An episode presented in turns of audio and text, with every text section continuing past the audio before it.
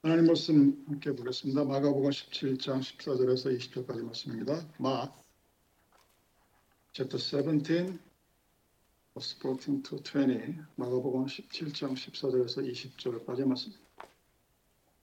공독하겠습니다. 그들이 우리에게 이름에 한 사람이 예수께서 와서 그로 엎드려 이르되 내 아들을 불쌍히 여기소서 그가 간절로 심히 고생하여 자주 불에도 넘어지며 우리도 넘어지는지라. 내가 주의 제자들에게 데리고 왔으나 능히 고치지 못하더이다. 예수께서 대답해 이르시되 믿음이 없고 배역한 세대여. 내가 얼마나 너희와 함께 있으며 얼마나 너희에게 참으리요. 그를 이리로 데려오라 하십니다. 이에 예수께서 꾸짖으시니 귀신이 나가고 아이가 그때부터 나가니라. 이때 제자들이 조용히 예수께 나와 이르되 우리는 어찌하여 쫓아내지 못하였나이까 이르시되 너희 믿음이 작은 까닭이냐? 진실로 너에게 이르노니 만일 너에게 믿음이 겨자씨 하나만큼만 있어도 이 산을 명하여 여기서 저기로 옮겨지라 하면 옮겨질 것이요. 또 너희가 못할 것이 없으리라. 아멘. 본문 모습을 이미지로 가장 잘 나타내는 것이 르네상스의 3대 화가 중에 하나인 라파엘로입니다. 예수의 변형과 관절병 걸린 아이의 이야기 그런 제목의 그림입니다. 이 그림을 보면 그림 위에 영광스러운 모습으로 변하신 예수님의 모습이 공중에 떠 있습니다.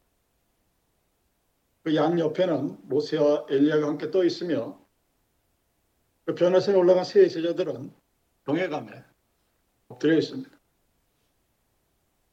반면에 그림 아래쪽에는 귀신 들린 아이를 둘러싸인 무리들이 있고 그 아이를 고치지 못하는 아홉 제자들의 당황스러운 모습이 대조적으로 표현되어 있습니다. 자, 예수님이 세 제자들을 데리고 변화산에 올라가서 제자들이 얼, 제자들 앞에서 완전히 변화된 모습을 보이죠. 17장 이전에 나와 있는 것처럼 그 얼굴에 해같이 빛나며 옷이 빛과 같이 휘어졌다. 그러니까 육신의 모습이 아니라 원래 하나님의 영광스러운 모습으로 변화된 것을 보여줍니다. 그리고 그것을 목격한 베드로가 주여 우리가 여기 있는 것이 좋소이다. 하는 이 한마디는 얼빠진 소리가 아닙니다. 피조물로서 하나님의 영광을 본 경외심 때문에 자신도 모르게 여기가 세상보다 좋다 하는 베드로식의 표현이죠. 근데 예수님은 그 변화산의 영광을 뒤로하고 제자들을 데리고 산 아래로 내려오십니다. 이유는 아직은 예수님의 때가 오지 않았기 때문이죠. 그 산 아래 내려와 보니 귀신 들린 아이의 비참한 상황과 그 아이를 고칠 능력이 없는 제자들의 무능력이 기다리고 있습니다. 이 귀신 들린 아이의 간질병, 아마 이 세상에서 세력을 떨치고 있는 악마의 세력으로 보여집니다. 이 아이의 병명이 간질이라고 되어 있는데 문자적으로 이렇게 표현되어 있죠. 문스타크. 다른 말로 달에 사로잡힌. 그러니까 당시의 고대에서는 달의 신 때문에 생긴 병을 간질병이라고 생각했다는 것을 보여주는 것입니다. 이 달의 신에 사로잡힌 간질병을 제자들이 고치지 못했다 하는 것은 이 땅에서 하나님의 나라를 세워 나가야 할 제자들이 무능력함을 보여주고 있습니다. 그래서 여러분들이 이 본문을 바라보면서 아이의 병을 고치느냐 못 고치느냐의 치유의 은사에 중점을 두게 되면 본문의 의도를 100% 잘못 파악한 겁니다. 본문이 기록되어진 이유는 제자도 단순한 치유의 은사가 아니라 하나님의 제자, 하나님 나라의 지도자들, 또 하나님 나라의 일꾼들이 어떠해야 하는 것을 보여주고 있는 것입니다. 그렇게 얘기할 수 있는 이야기는 이 사건이 바로 변화산의 사건과 예수님의 십자가 사건, 그 중간에 기록되어 있음을 통해서 우리가 알 수 있습니다. 이 세상에 남겨진 제자들, 소위 하나님의 백성들이라 불리우는 우리들이 살아갈 길은 어렵고 고된 길입니다. 절대 쉽지 않은 길이에요. 그러면서 동시에 영광의 주를 바라보면서 자신의 사명을 감당할 수 있는 즉 변호사의 그 영광이 자신의 영광이 될 것이라는 그런 사명을 가지고 오늘을 살아갈 수 있는 것을 보여주는 것입니다. 그렇다면 공정 권세를 잡은 이 세상에서 살아가는 예수님을 믿는 제자들이 가장 필요한 것이 무엇일까? 본문은 그것을 믿음이라고 말하고 있습니다. 이 이야기의 핵심은 믿음입니다. 간질병 걸린 아이를 고쳤다, 고치지 못했다에 힘 있는 것이 아니라 바로 믿음입니다. 왜냐하면 예수님이 간질병을 고치지 못한 제자들의 무능력에 대한 반응이 이렇게 나타납니다. 믿음이 없고 폐역한 세대요. 내가 얼마나 너희와 함께 있으며 얼마나 너에게 참으리고 간질병을 못 고쳤는데 믿음이 없고 뭐 거기까지 그렇다 치는데 폐역한 세대라고 번역된 퍼버트라는 말 abuse, misuse라는 거죠. 하나님의 능력을 받았는데 그것도 제대로 사용할 줄 모르는 이런 식으로 엄청난 비난을 퍼붓습니다. 누가? 예수가 예수님의 제자들에게. 그러니까 그리스도를 잘못 이용하고 있는 모습에 대해서 굉장히 화가 나 있음을 알 수 있습니다. 하나님 그리고 하나님의 나라에 대해서 잘못 이해하고 있음에도 불구하고 그 잘못 이해하고 있는 것을 하나님 나라의 모습이라고 믿고 있는 이 어려운 폐역한 세대의 모습을 보여주고 있는 것입니다. 이 대상은 이 욕을 먹는 대상은 아예 아버지도 아닙니다. 그렇다고 제자들도 아닙니다. 왜냐하면 제자는 믿음이 없는 세대가 아니에요. 믿음은 조금 있는 세대입니다. 예수님이 가르친 이 비난의 대상은 표적을 보려 할 뿐, 그 표적이 가리키는, 사인이 가리키는 하나님의 아들, 예수 그리스도를 믿지 못하는 당시의 이스라엘 백성들을 가리킵니다. 그리고 그 예수님의 탄식 속에서는 내가 얼마나 너와 함께 있을 것인가, 얼마 남지 않은 그 시점에서 자신이 있어도 이 모양인데 없게 되면 어떤 일이 벌어날까에 대한 탄식이 포함되어 있는 것입니다.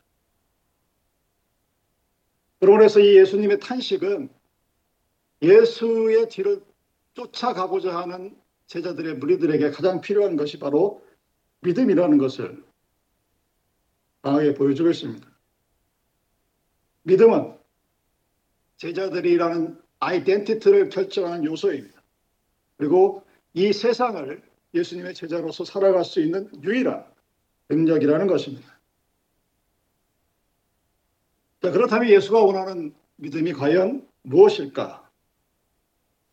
예수님은 믿음과 치유의 연관성을 보여주시기 위해 귀신 들린 아이를 고쳐줍니다. 그 치유의 행위를 통해서 고칠 수 있는 예수님의 능력과 그 아이를 고치지 못하는 제자들의 무능력이 아주 극단적으로 대조됩니다. 그리고 그 사이에 믿음이 놓여 있습니다. 예수님이 아이를 고쳤죠? 제자들이 조용히 와서 묻습니다. 이 얘기는 창피하다는 얘기죠. 사람들 앞에서 내가 예수의 제자요 해야 되는데 그걸 못하니까 조용히 와서 사적으로 아무도 모르게 묻습니다. 우리는 어찌하여 쫓아내지 못하였나이까? 여러분 이 질문은 자기들이 무능력하다, 인어벨리티하다는 것을 묻는 것이 아닙니다. 이 질문 뒤에는 하나의 백그라운드가 존재하고 있고 우리는 그것을 볼 수 있어야 합니다. 자, 예수님이 없는 상황에서 예수님도 없는데 귀신 들린 아이를 고치려고 시도했다. 이것이 잘못이었을까? 그것은 아니죠. 왜냐하면 이전에 이미 귀신을 쫓아낸 경험이 있었기 때문입니다. 마태복음 10장 1절과 8절을 보게 되면 예수가 제자들을 파송하면서 능력을 주시죠. 귀신을 쫓아내고 병을 고치는 능력을 부여해 주었습니다. 그리고 마가복음 6장 13절과 누가복음 10장 17절에 당시 제자들이 실제로 귀신을 쫓아내었다고 기록이 되어 있습니다. 그러니까 제자들의 질문을 정확하게 표현하자면 이렇게 바꿔 질문할 수 있죠. 예수님, 어제는 또는 그때는 귀신을 쫓아낼 수 있었는데 왜 오늘 지금은 할 수 없는 것입니까? 이 질문 안에는 내가 왜 실패했지? 하는 놀라움이 있습니다. 실패하면 안 되는데 하는 그 놀라움과 동시에 좌절감이 어? 예전에는 했었는데 왜 오늘은 안 될까? 하는 그 좌절감이 반영이 되어 있는 것입니다. 예수님의 대답이 아주 간단 명료하죠. 믿음이 작기 때문이다. 믿음이 없기 때문이다라고 하지 않았습니다. 믿음이 없는 세대라고 했었죠. 그러니까 그 믿음이 없는 세대와 이 제자들의 무리는 구별이 됩니다. 제자들이 귀신을 쫓아낼 수 없었던 이유가 무엇이냐? 믿음이 부족했기 때문이다. 믿음이 없었기 때문이 아니라 믿음이 부족했기 때문이다. 라는 말로 앞서 말한 세대와의 차이를 얘기합니다. 자, 믿긴 믿었는데 하나님의 능력을 온전히 신뢰하는 수준의 믿음은 아니었다는 것입니다. 작은 믿음으로 번역된 헬라어 명사는 신약에서 여기만 나옵니다. 그런데 다른 곳에서는 유사한 형태로 어젝티브로 사용이 돼요. 작은 믿음이 무엇이냐? 믿음은 분명히 있어요. 그래서 믿음이 없다는 소리 하지 않는데 믿음이 있는데 왜 그것을 작은 믿음 또는 적은 믿음 또는 부족한 믿음으로 표현하느냐? 아버지가 나를 돌보신다는 사실을 온전히 믿지 못한다는 얘기입니다.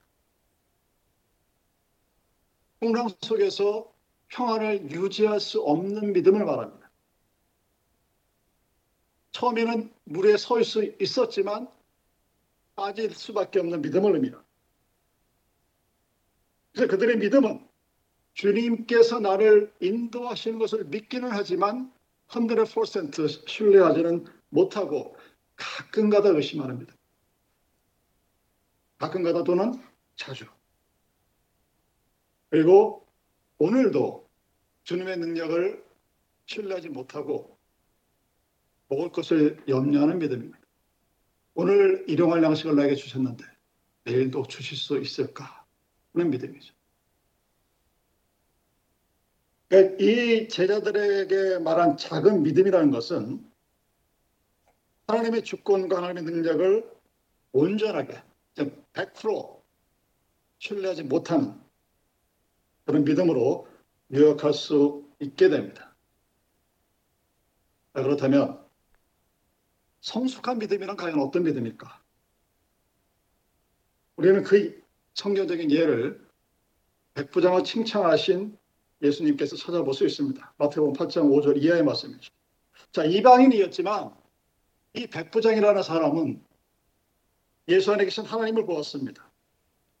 그리고 이 세상 모든 것에 대한 하나님의 주권을 인정하였기 때문에 뭐 와서 안수하지 않으셔도 말만 하셔도 충분하다고 믿었습니다. 왜?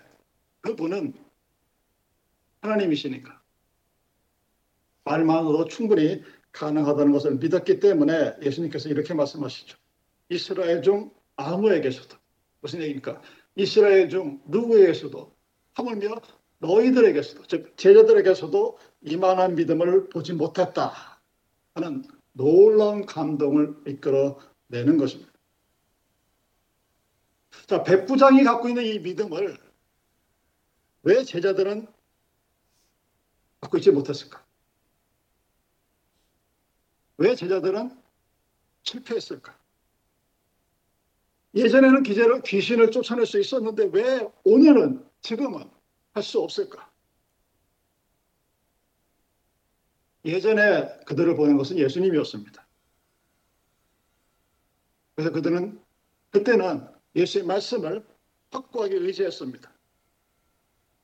주님의 파송 명령, 그것은 하나님의 일을 위해 파송받은 사람이 아주 조금이라도 인간의 수단이나 물질적인 준비에 의존하지 말고 전적으로 하나님께 의지해야 함을 가르칩니다. 제가 훈련받을 때 항상 느꼈던 것들입니다. 어떤 도움이 필요할 때, 아, 누군가 이것을 도와주면 좋겠다 하는 생각을 하고 있으면 항상 이게 틀어져요. 항상. 오해했습니다. 예의가 없어요. 무릎 꿇고 하나님 앞에 앉아 있으면 해결이 됩니다. 그 과정까지 되기가 결코 쉽지 않은 그런 과정이지만 분명한 것은 하나님이 제자들에게 즉 우리들에게 요구하는 것은 세상의 수단과 방법을 가지고 하나님 나라의 왕국을 세우려 하지 말라는 것입니다. 제자들은 물론 두렵고 떨렸죠. 내가 과연 할 수 있을까? 그런데 예수님 말씀에 의지해서 나갔습니다. 그리고 그 연약한 그들의 믿음을 통해서 귀신이 쫓아나가는 역사를 경험했습니다. 놀라웠죠. 그리고 믿음이 점점 더 깊어져 갔을 것이라고 우리는 생각해도 무리가 없습니다. 그런데 그들이 왜 지금 실패했을까? 왜 그들은 지금 할 수 없을까? 지금은 예수도 없었는데 내 힘으로 한번 해보자. 이유 하나입니다. 예전에 한번 해봤으니까 경험이 그만큼 무서운 거예요. 한번 해보니까 되더라. 그래? 그럼 또 되겠지. 그렇게 되면 예수님 앞에 무릎 꿇는 간절한 기도는 사라지게 됩니다. 어쩔 수 없는 인간이 갖고 있는 한계예요. 그래서 그 귀신을 쫓았던 능력이 세상의 문제를 해결한 능력이 무릎 꿇은 하나님 앞에서의 겸손함이 아니라 자기가 겪었던 경험에 대한 판타지로 나타납니다. 그리고 덤벼듭니다. 두려움이 없습니다. 예전에는 두려워 떨며 나갔는데 그래서 하나님의 말씀에 의지해 나갔는데 지금은 두려움이 없습니다. 왜? 해봤거든.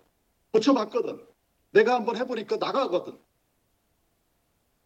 그래서 오늘 되지 않은 것입니다.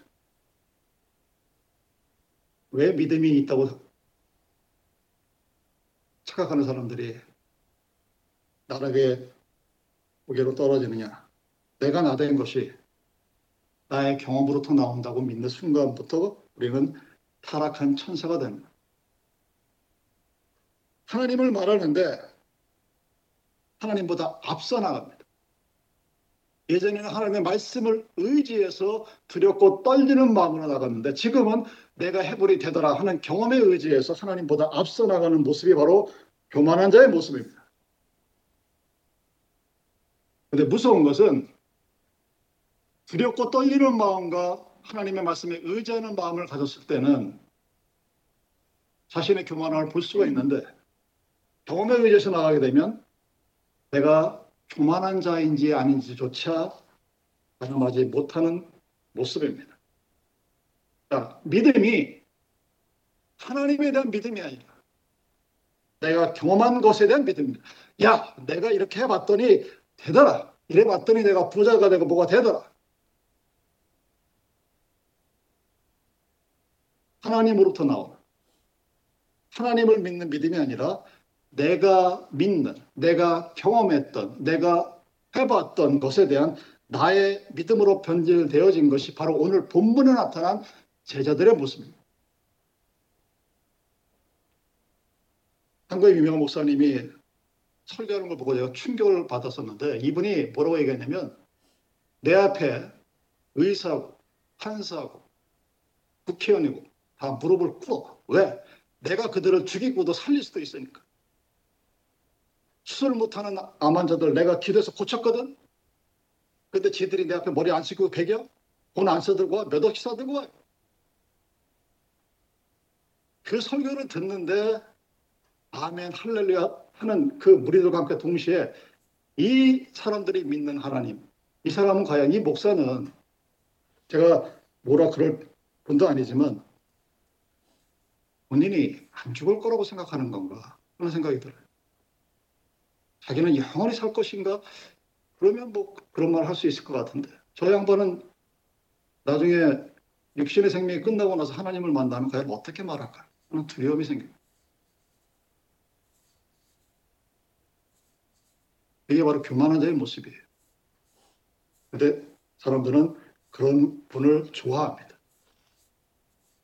뭔가 큰 아이러니가 있죠.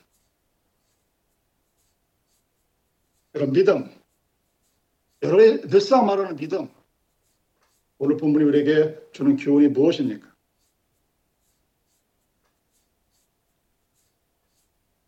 여러분을 하나님의 제자라고 하나님의 아들까지라고 결정할 수 있는 신앙은 내가 확고하게 갖고 있는 어떤 경험 같은 소유물이 아니라는 얘기. 믿음의 능력은 여러분, 내가 그 믿음을 가지고 뭔가를 해보았다는 경험의 소유가 아닙니다. 믿음의 능력은 나에게 그 믿음을 주시고 두렵고 떨리지만 말씀에 의지해 나갈 수 있게 하시는 그 하나님과의 관계 속에서 매일매일 새로워지는 것이 바로 믿음입니다. 본문이 말하는 믿음은 하나님이 이 세상과 내 삶의 주인이 되심을 인정하고 그분의 뜻에 전적으로 순종하는 것을 포함합니다. 이렇게 보면 제자들은 예수를 따르고 있을지 몰라도 언제라도 예수를 저버리고 지나갈 수 있는 크리스천으로 돌아갈 수 있습니다. 우리는 열두 제자들이 어떤 모습을 보이는지를 이미 알고 있습니다. 그것은 역시 우리들에게도 해당되는 모습이에요. 이 제자라는 모습은 완성된 모습이 아닙니다. 완성되어져 가는 과정의 존재입니다. 그리고 아직도 누군가의 유혹에 넘어갈 수 있는 존재입니다. 여러분의 육신의 생명이 다하지 않는 한 우리는 언제라도 유혹의 손길에 넘어갈 수 있는 그래서 그래서 제자들은 참된 신앙에 도달하기 위해서 끊임없이 하나님과의 관계를 새롭게 해야 합니다. 그것만이 부족한 신앙, 믿음이 적은 신앙을 회복할 수 있게 되는 유일한 방법입니다. 우리는 기도를 하나님과의 인격적인 교제라고 얘기합니다. 할수는 펠로십이라고 해요. 그리고 사귐이라고 얘기해요. 그래서 마가복음에서 기도를 유독 강조합니다. 같은 맥락이에요. 하나님과 함께 붙어 있고 하나님과 교통하고 하나님으로부터 내가 끊임없이 매일매일 세워질 수 있는 관계. 그것이 끊어지게 되면 하나님과 관계가 멀어지게 되면 우리는 반드시 내 힘과 내 의지로 덤벼들게 되고 있습니다. 왜? 해보니까 거든요. 지난 세월을 돌아보니까 예전에 어떻게 그런 일이 나에게 벌어졌지? 야 대단하네 하면서 하나님이 사라지고 나의 믿음만이 남는 거. 그렇게 되면 오늘 본문처럼 실패할 수밖에 없게 되는 겁니다. 그렇지 않고 하나님의 주권을 인정하고 하나님의 능력을 믿는다면 세상적인 눈으로 봤을 때는 보잘것없는 믿음인데 산을 옮길 만한 기적이 있게 되는 것입니다. 하나님의 주권을 인정하는 사람은 어떨까요? 나의 뜻이 아니라 하나님의 뜻을 먼저 구하고 하나님의 뜻을 구하는 사람들에게는 불가능이 없다는 약속입니다.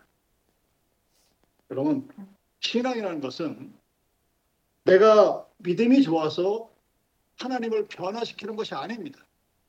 내가 금식을 하고 무죄를 하고 무언가를 해서 하나님이 나에게 감동하도록 변화시키는 것이 믿음이 아니에요. 한국 교회가 알고 있는 것은 믿음이 아니라 그냥 우리가 알고 있는 무속 신앙의 자기 구애일 뿐입니다. 믿음은 하나님을 변화시켜서 내 뜻을 이루는 것이 아니라 하나님 뜻에 의해서 내가 변화되어지는 것입니다.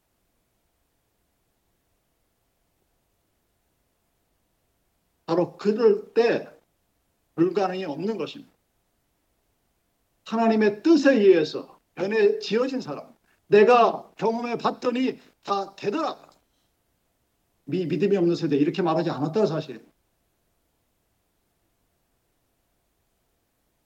여러분, 올해 첫 주일을 우리는 어린이 주일이라고 얘기합니다. 일주간 제가 이런 생각을 일주일 내내 해봤어요. 내가 만약에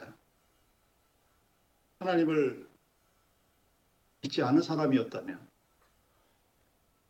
하나님을 믿었더라도 하나님을 두려워하는 가문에서 말하는 것처럼 하나님을 경외하는 신앙이 만약 나에게 조금이라도 없었다면 아이들을 어떻게 가르쳤을까? 궁금해요. God. 하나님을 두려워 하나님을 사랑하고 두려워하라는 이 신앙이 나에게 없었다면 나는 우리 아이들에게 이 세상을 어떻게 살아고 가르쳤을까 하고 생각해 봤더니 처음에는 깝깝하고 둘째 날이 되니까 한심하고 셋째 날이 되니까 두렵고 목요일이 되니까 무섭고 금요일이 되니까 정일이 오더라. 자기 아이들을 죽여가는 겁니다. 여러분의 세상을 어떤 힘을 가지고 살아가십니까? 이 세상에서 세상을 살아도 필요한 것들, 뭐 제가 굳이 얘기하지 않아도 여러분 잘 알고 계시겠죠. 근데 사실 이 세상을 하나의 관점으로 얘기하라 그러면 그것은 가치관의 싸움입니다. point of view라고 그러죠. 하나님의 가치관이 있습니다. 하나님을 통해서 바라보는 세계가 있고 사단이 만들어 놓은 미신과 같은 가짜 세계관이 있습니다. 이 세상에 하는 것이 처음과 끝이라고 마지막으로 생각하게 되면 간단해요. 여러분의 육신을 위해서 삽니다. 여러분 배트맨이라는 영화에서 그 주인공이 나중에 미쳐 돌아가죠. 왜 미쳐 돌아가냐? 진실을 그렇게 믿으니까. 그 영화가 단순한 그 미국 시민의 저것만을 보여주는 것이 아니라 우리 인간의 모습까지도 보여줍니다. 그러니까 가치관이 충돌하는데 부모가 그 가치관에 맞서 싸워야 될 분명한 무엇인가가 없다면 우리는 아이들에게 하나님을 얘기하면서 세상 것을 얻을 수 있는 보조자예요. 보고젤리라고 하죠. 또는 헬퍼. 그런 하나님을 가르쳐요. 10명 중에 9명이 그런 식으로 가르쳐요.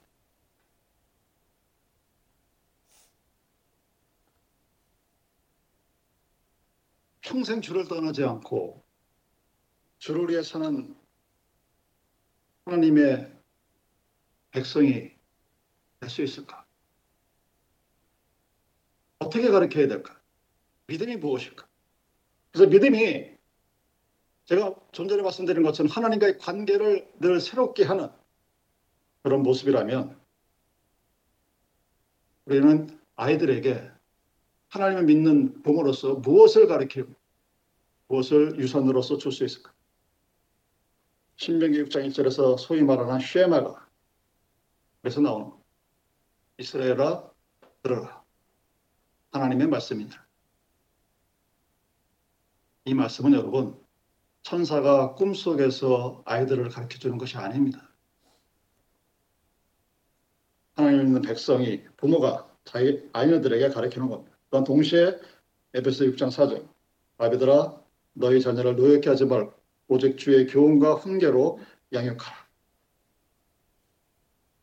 하나님과 관계가 바로 되지 않으면 자녀가 내 거가 됩니다. my possession이 돼요. 그때부터 자녀들은 부모에 대해서 노여하기 시작합니다. 하나님이 내게 맡겨주신 소중한 존재요, 하나님의 선물이요, 은사라고 생각하게 되면 그때부터 부모는 자녀를 존중할 수 있습니다. respect 할 수 있어요.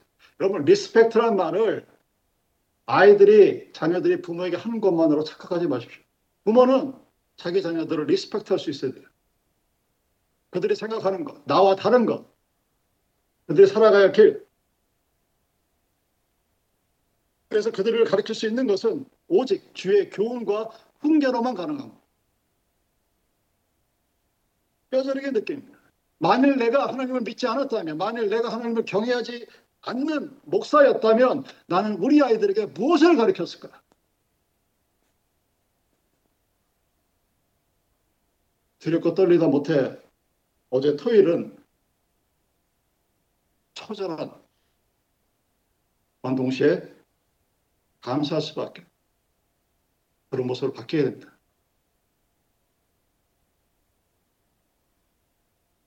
여러분 믿음은 여러분이 살아가는 삶의 한 파트가 아니에요. 100개가 있는데 그 중에 하나가 믿음이 아닙니다. 우리가 하나님 앞에서 매일매일 살아가야 할 모든 삶의 정체적인 문제가 바로 믿음입니다. 아이들에게 믿음을 유산으로 물려주라. 이 이야기는 부모의 말과 삶으로서 보여주는 것 외에 다른 어느 것도 아닙니다. 여러분, 자녀는 하나님께서 내게 주신 은혜의 선물입니다. 그래서 부모는 자녀를 존경할 수 있어야 돼요. 왜? 하나님의 자녀이기 때문에. 내게 아니기 때문에. 자녀를 존경하고 사랑함으로써 항상 감사하고 돌보는 그 아름다운 관계로 이어나가는 것이 어린이날을 맞아서 부모인 우리가 해야 할 일입니다. 그럼 보스턴의 앤도버라는 그 필립스 아카데미 웬만한 분들 다 아실 거예요. 전 세계적으로 유명한 사립, 사립 학교죠. 그 건역 학교의 이념이 Non Sibi 라는 라틴어입니다. Not for self. 공부해라. 너를 위해서가 아니라 동료와 이웃과 세계와 너의 삶을 위해서 공부하라. 너를 위해 살지 말고 너와 함께하는 모든 일을 위해서 살아. 하는 것이 세미얼 필립스의 번학 이념입니다.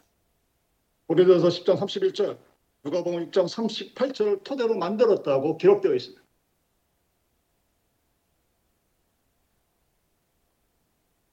그러나 여러분, 자녀들에게 항상 합길 수 있는 우리들이 되기를 간절히 바랍니다. 찾아왔다, 찾아. 함께 기도하시겠습니다.